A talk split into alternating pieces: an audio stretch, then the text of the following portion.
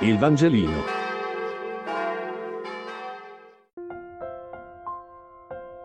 Mercoledì 23 giugno. Luca 7, 11, 17. Lettura del Vangelo secondo Luca. In quel tempo il Signore Gesù si recò in una città chiamata Nain e con lui camminavano i suoi discepoli e una grande folla.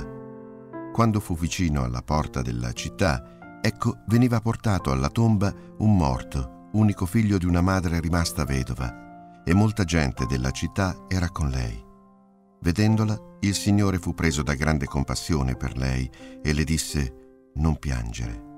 Si avvicinò e toccò la bara mentre i portatori si fermarono. Poi disse, ragazzo, dico a te, alzati.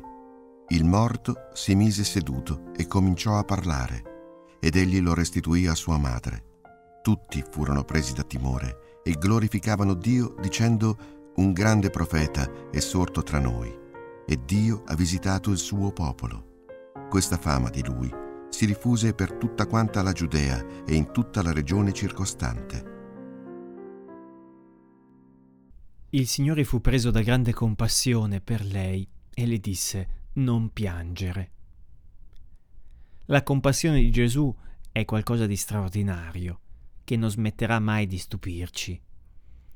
La vicinanza di Gesù verso tutte le forme di sofferenza, sia morale che fisica, e il suo favore e vicinanza nei confronti dei sofferenti, senza alcuna distinzione, è qualcosa che supera gli schemi di ogni religione.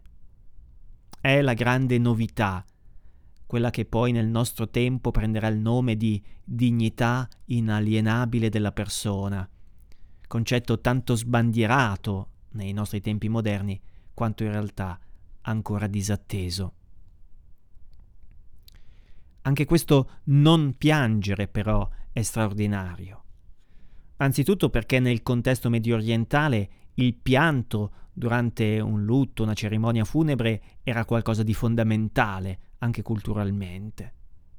E dire non piangere è anche qualcosa che va contro questo copione che ogni donna doveva mettere in atto nel momento del funerale.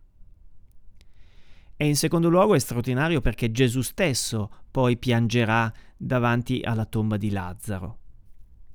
Dunque questa espressione non piangere deve avere in sé un valore, un valore enorme e non tanto essere la condivisione mh, di un dolore evidente, quanto esprime la speranza e la certezza che quella morte non sia l'ultima parola. Gesù anticipa questo per lei, anticipa con questo gesto eh, di vivificazione di questo ragazzo, anticipa per far fronte a quel pianto un segno che dimostra che l'uomo non finisce con la sua morte fisica. Il nostro tempo che è un tempo fatto di materialisti e persone dubbiose, eh, ancora si interroga. Noi non abbiamo il privilegio di poter assistere in prima persona a questo segno di Gesù, però abbiamo il privilegio di infiniti testimoni che hanno per noi lo stesso messaggio. Il Vangelino. Buona giornata.